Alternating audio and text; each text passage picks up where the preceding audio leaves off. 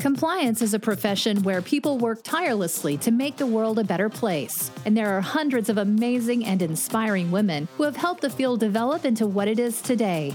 Great Women in Compliance is part of the Compliance Podcast Network, so join Mary Shirley and Lisa Fine as they talk with women in compliance who are making a difference. You're listening to the Great Women Compliance Podcast with Mary Shirley and Lisa Fine. I'm Lisa Fine, and we are kicking off our spring season with this podcast. I am so thrilled to have Lisa Krigsten on this episode.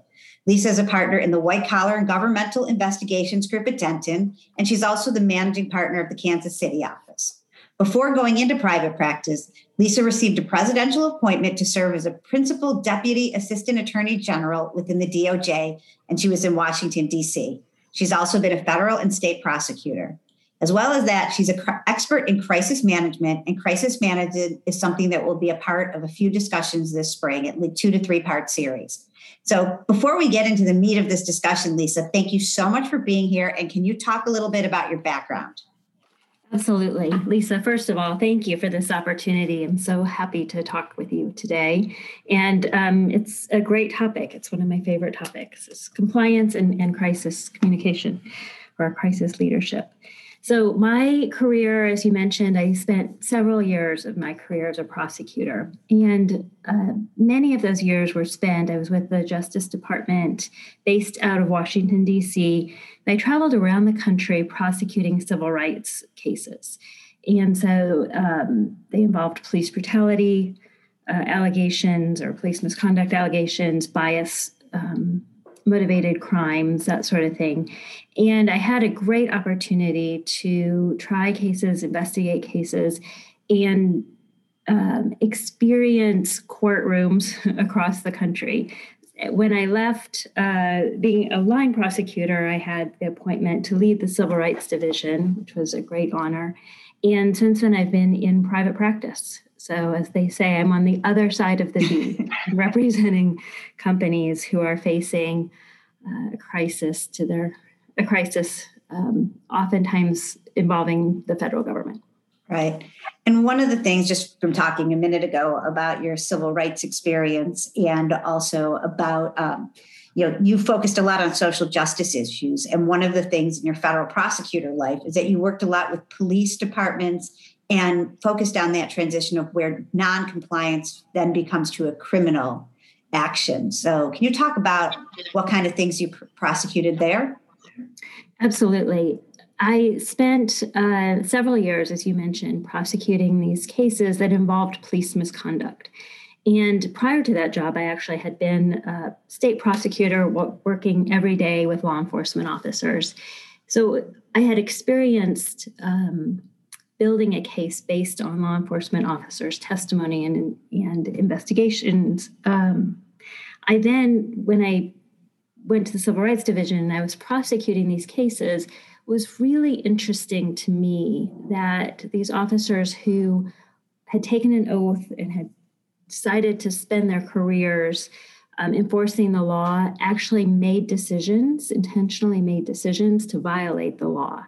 And um, you know, oftentimes to to to great harm to individuals within the community, and that was um, an interesting experience and one that really led me to this area of compliance um, and and crisis management because I observed in those situations the effects of people making bad decisions. And uh, to me, compliance is all about putting speed bumps in people's ways so they aren't um, making those bad decisions so easily. Yeah. So, what kind of things did you prosecute then? Right. So um, many of the cases involved violence by police officers, uh, law enforcement officers towards individuals that was unjustified and unconstitutional. So it would be um, incidents that happened uh, on the street during an arrest, um, an officer using excessive force in that situation. Um, I had several cases in which law enforcement officers used excessive force, unconstitutional force, in the jail uh, or prison setting. So it was sort of throughout the gamut of law enforcement when officers would decide to use force that was not justified. And I guess one of the things that's interesting about officers and you know seeing over time, you know, they move from the side of right to things that the justification of their actions. You know, did how did you see that? How did that stick with you? It was really interesting to me that officers who knew what the right decision would have been, who were sworn to uphold the law, made bad decisions and ultimately when they sat across from me and I was you know, asking them questions either across the table because perhaps they were going to be cooperative, or in a courtroom um, when they were asking answering questions, they would always justify their actions, and that that ability to justify what amounted to unlawful, unconstitutional actions was really interesting and, um, and candidly quite disturbing because you think if if that can be justified in their mind. You know almost anything could be justified. Yeah and then i mean i also would think with some of that it's also the frustration of not being able to make change or sometimes seeing some of the worst of things makes you feel somewhat a little bit more you know almost having some more of a high ground that you might not think about otherwise because you're dealing with the worst of the worst every day. Right right and um, and certainly these officers, they would oftentimes have separated themselves out from the individuals who they were policing or who they had been um, uh, sworn to protect. And so they oftentimes sort of decided that everyone else was the other and um, that it allowed them to justify their actions because they felt as if um, what happened to these other individuals um, you know the, the individuals were so different from them in their own minds that uh, it was easier to live with on a day-to-day basis. Yeah and that also is interesting because you know from that role you know the us versus them the other you were there was that and you were kind of seeing the worst of it as you were talking about. But now how did you go from that to what you're seeing now it's interesting. I, it's obviously different settings. I'm no longer spending a lot of time in, in jails and prisons uh, talking to individuals who have been mistreated. Um, in some ways, what I what I do every day, which is walk into companies, often into boardrooms, hear about what's happening within the company that maybe led them to a crisis situation. Um, it's the same type of um, decision making that is an undercurrent to a lot of the things that happen within corporate America, which is, um, well, we had to do this. You know, there, this was something that um, I can justify because it had to be done for business reasons, and sort of that attempt to justify decision making um, using um, using ways to differentiate their actions from what the code of conduct says um, you know, you see that oftentimes in corporate America as well. Yeah, and you just mentioned that, uh, you know, a little bit about you know how would you push those individuals when they're trying to make decisions into more of an ethical decision making standpoint? Um, how do you know how do you how do you push that? How do you work on that? It is about creating those speed bumps to um, to bad decisions. And what i see it, i saw this as a prosecutor as well. What i see um, with some of my clients and the situations I'm in is that number one, the the decision making, poor decision making starts out small. So oftentimes the situation um, that we were brought were brought in on is not the first time there's been an issue, but that there were small poor decision making examples along the way, and that each time there was the sense of um, either the person got away with it or if they didn't get away with it you know if there was some consequence to the poor decision making or the violation of the ethical standards or rules that that consequence was so minimal and that peers supported the poor decision making right? So even if there was some sort of management consequence peers um, sort of shrugged their shoulders and said well you know we, we understand what happened that it just sort of leads to more bad decisions. And so it's stopping these situations early on, you know, when there's um, meaningful consequences, and the consequences both are in terms of management, so leaders within the company um, taking a stand, but also peers um, not not endorsing the bad decisions. Right. I, I mean, one thing that comes to mind, you know, as, as most of our audience is in ethics and compliance, um, you know, what do you do when you are the management on that um, or the person that you'll be seen, even though we've made you know strides forward to not be seen as the sheriff or the police in an organization, we, often may not have that same peer relationship. When when you're not seeing the intended uh, you know results or consequences, and you're moving to the next steps, what what kind of advice, practical advice, would you give to somebody who's in an organization really trying to push this and hitting you know having trouble getting this getting their speed bumps in place only to have like another set of you know basically either accelerators or the opposite kind of speed bumps. What kind of advice do you have there? Right. Uh, a lot of it obviously comes down to culture and and you know and everyone you know who's in this area um, knows how difficult it is to create the kind of culture where good decisions are rewarded and um, celebrated I think that there are situations uh, where there can be a recognition that difficult things, that there are some hard decisions, and that there can be a public acknowledgement or celebration of some sort of times where things didn't go well, but people made an ethical decision.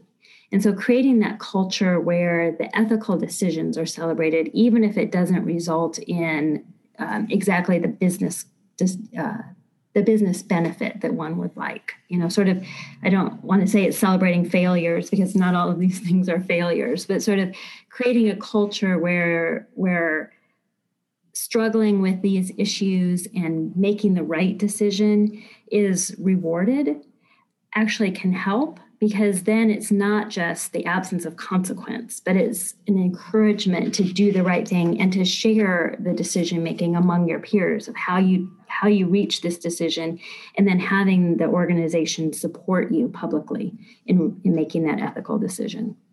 I mean, that is something that I think is really important because it's sometimes the, the ethical decision is is the hardest decision to make. It's the right one, but the support that you can get from an organization even if it's not always the one that you know and i'm talking now mostly for corporations you know that might not be the one that's going to make the most money but it is the right thing to do. And i always i mean just even as a consumer and somebody whenever I, I see people making tough choices or doing the right thing that that matters. So it's also this idea that in the long term that is the bigger win. Exactly right. Absolutely. Okay so let's talk about all of these things. We've talked about the, all these things up until now. So now let's talk about it in terms of what happens with the crisis and crisis management. So let's just start by talking about, you know, how do you define a crisis? Um, and, and then generally, both for a board or for others, and then how would you define it for compliance professionals? Mm-hmm. So crisis uh, crisis to me is when there's a meaningful threat to the brand or bottom line of the company. So, um, you know, these can be fast moving situations where um, theoretically you don't see what's coming. Um, they also can be slow moving. It's you know it's quite possible everyone can see what's coming down the train tracks, and yet it reaches that situation where um, there's this meaningful threat to the brand or bottom line, and that it's reached a critical point. There just simply has to be a, a decision or a different strategy that is adopted um, to continue um, operating the company. Yeah, I mean, I also think that for some of us, we think of those crises as once they're in the news and become high profile as well. Mm-hmm. So.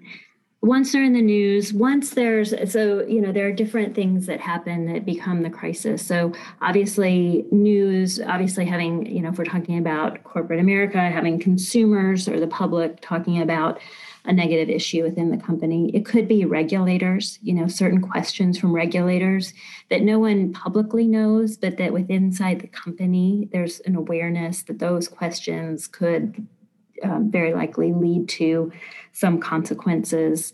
Um, it could be not even that regulators have asked questions, but that there's an internal issue, maybe it's an internal investigation, and that the results of that investigation, if known or if have to be disclosed outside the company, could lead to issues. You know, there are lots of ways that things can threaten the company.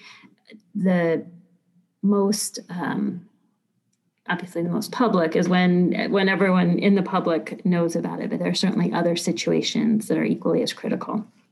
Yeah i mean those for the long term of the company. I mean you may have something where you're, you're, you're sitting on the issue that you need to disclose somehow like you were saying to regulators or an fcpa or uk bribery act violation and you're figuring out you know one you know, if it's an organization how do i disclose this? How do i fix this? And how do i do this in a way that is um, you know best for the, organization because the employees involved and others and also you know being as forthcoming when you it, but in the appropriate way so i'd assume that's a big part of it with whatever you're doing it really is a big part of it, Lisa. And it's some of the more interesting discussions I have in the boardroom. So, situations that happen within a company where I'm brought in as outside counsel, and there is going to be a place, uh, a time where the company is going to have to make a self-report, um, you know, decision about whether they're going to self-report conduct um, to a regulator, to the Justice Department, whoever it is, and those are such a um, difficult time because there are companies and there are certainly executives that want that are sort of interested in that self-protective moment and want to avoid the conversation and and want to delay it. And you know i oftentimes hear things like well no one knows about this yet and maybe we can take care of it internally. Uh, and and so helping the company helping a company through those situations where something's gone wrong and that it's really in their best decision long term to self report um, and it you know sort of in that way creating a situation that becomes the public crisis potentially uh, are really difficult and important conversations to have. Yeah. So are those your first steps? Because i would assume by the time you get called in one of, of many of the things that we just talked about has happened. So suddenly you know as, as outside counsel you know as, as a default measure things are already getting pretty close to crisis level because you're there. So what is your can what is your first step or your action plan once you're you're called in? Right. So so let me back up for a moment.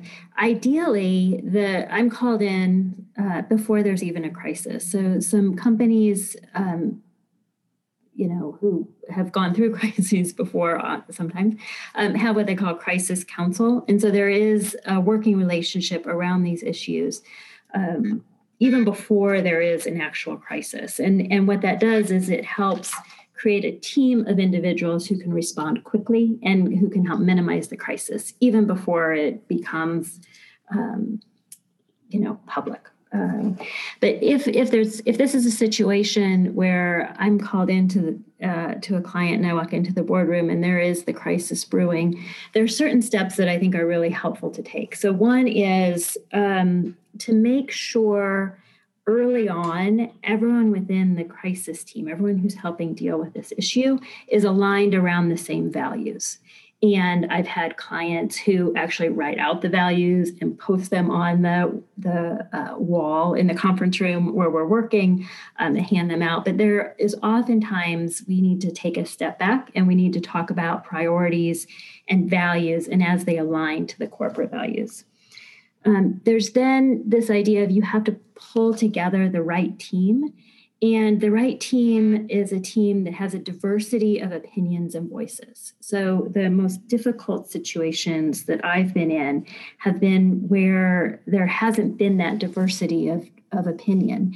And you don't get people saying no. You don't get people who are pressure testing some of the ideas that are coming out, who um, who think differently and have a different vantage point.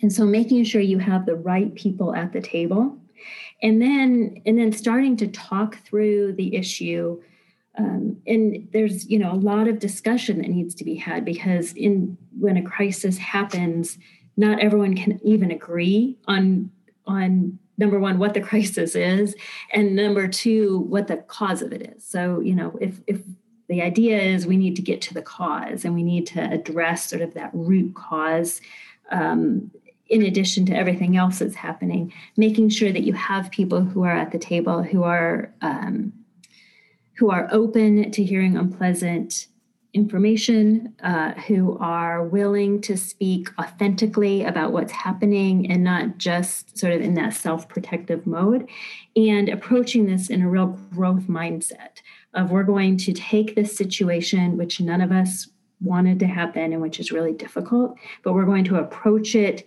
as a way to learn and grow and propel our organization forward. I think all of that is sort of setting the table for then addressing the different aspects of the crisis. Yeah, and I think one of the challenges, I'm guessing, is the difference between getting to your root cause versus in these, you know, highly stressful moments, a bit of a blame culture to kind of get this distinction um, and keep people a little calm. Then is that uh, does That's you find exactly. that as an issue? Mm-hmm. I do find that an issue. I've been in several boardrooms, um, and I can think of one situation where um, the government had shown up with a subpoena. I flew in, you know, I walk into the boardroom. I've never met anyone, but I've been hired to to respond to the situation. And within the first hour, it was really clear that uh, the leader, the person who was leading this charge to address the crisis that was happening, was um, isolating individuals who sort of spoke their truth, right? Who who were willing to say things that weren't popular and who were willing to to say things that maybe were um, a bit critical of, of the leader. And in those situations, everyone learns really quickly what's tolerated and what's not tolerated. And everyone wants to survive the crisis.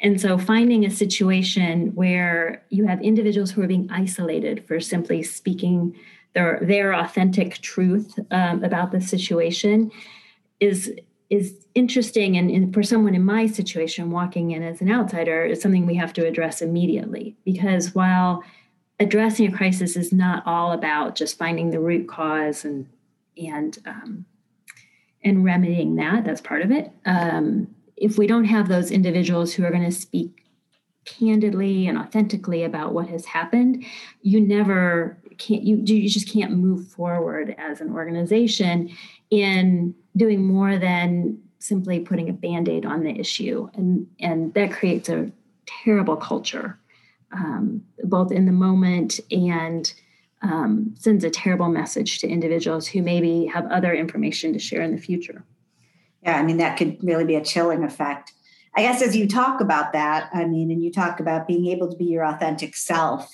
um, and talking through these things, um, is that one of the things that you see as a pattern? Because um, you are, you know, in building a strong ethical culture, the ability for the authenticity. So when you're called in, in other words, do you do you see gaps? Do you see a pattern? Um, you know, that kind of you know you can kind of look at and say this is where you know I can see where some of these issues are more likely to occur here. I mean, just in your experience.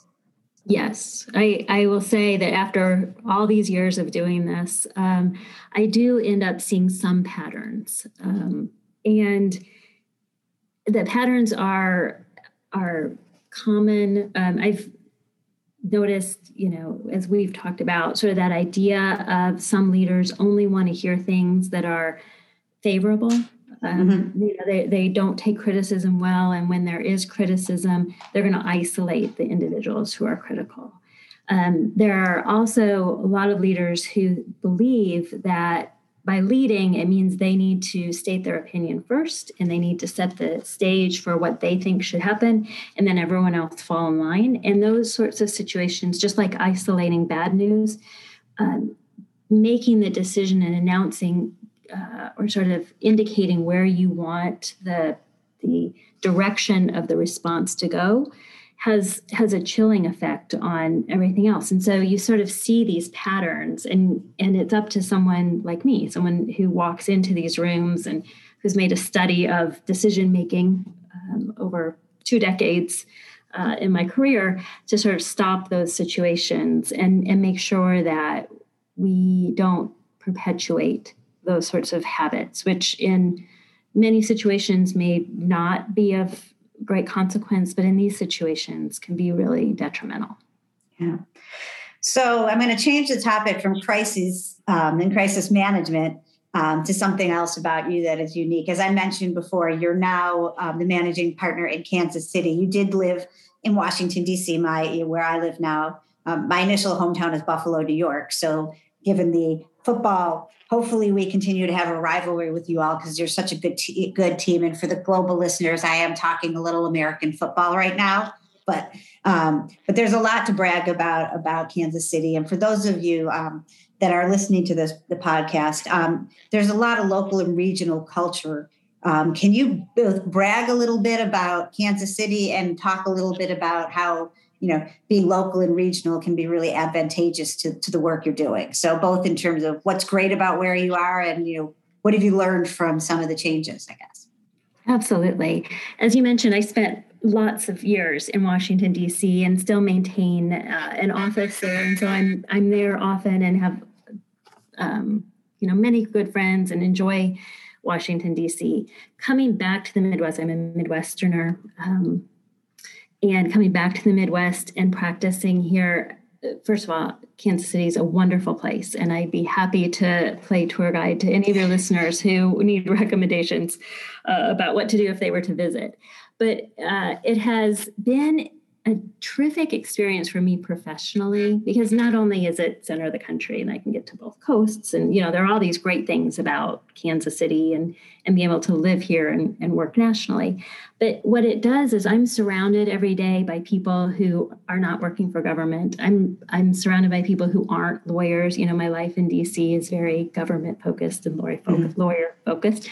Um, so I'm surrounded by all sorts of people and um, diversity of, of thought and experience. And um, there is this, and, and, Lisa, maybe you know this story. There's this idea of the the invisible gorilla, and uh, so I don't I don't know if you've paid any attention to this study, but it essentially um, there were some students and they were asked to pass a basketball between them. And uh, it was videotaped and and so the students passed this basketball, and then viewers of this viewers who watched this video were asked how many times was the basketball passed between the students? And then the question is well what else happened? And what 50% 50 what 50% of the people missed in that video um, is that a student dressed in a gorilla costume came onto the screen and stood there for a second and walked off screen. So people miss the, the gorilla. And what's happened to me living in Kansas City is I realized all those years in DC, I was missing all these things going on in organizations and corporations because I was so focused on um, on you know where I lived. And now with this diversity of um, different companies that I work for, and the ability to interact with all sorts of um, um, individuals who are running interesting companies throughout the Midwest, I, I think it makes really great decision making for me. I, I think I always think back to the invisible gorilla, and I think you know it, I would have missed this. It really enriches the discussion. Yeah, I, I had one. I didn't ever have to hear about the invisible gorilla, but I saw a similar one where you were supposed to, you know, count how many times like a couple people i can't remember what they were doing but then somebody in a penguin suit walked in the background so it was a similar kind of thing so missing the penguin yes. but, but one thing yes. i will say it's interesting when about dc is that now i have worked in law firms and now you know working in a global corporation and it, it's amazing I, I, hear what you're saying in a different way because it's amazing how much I, I relate to my neighborhood and how I feel like, well, I'm not in the, the government thing at all. Like it's an interesting dynamic because you, can get big time, but I, I, completely understand what you're saying, especially because in DC you can suddenly like every third person or thing is about uh, you know, law, law, lawyers, law firms, um, the government. Um, yes although there is a joke right here, which I'll and and to make it recent is that I've now read somewhere that they say, I mean, it's been always a joke. I'm sure this is similar for you in Washington D.C. People say you ask, "What do you do?" right away, as opposed to anything else.